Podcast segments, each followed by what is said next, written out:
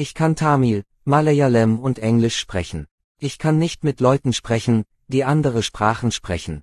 In welcher Sprache sollen wir mit Gott sprechen? Wir sind alle eine Seele, die in dem Körper wirkt, den er hat. Wir haben in der Seele befindet sich der Intellekt Sanskar. Gott ist auch eine Seele.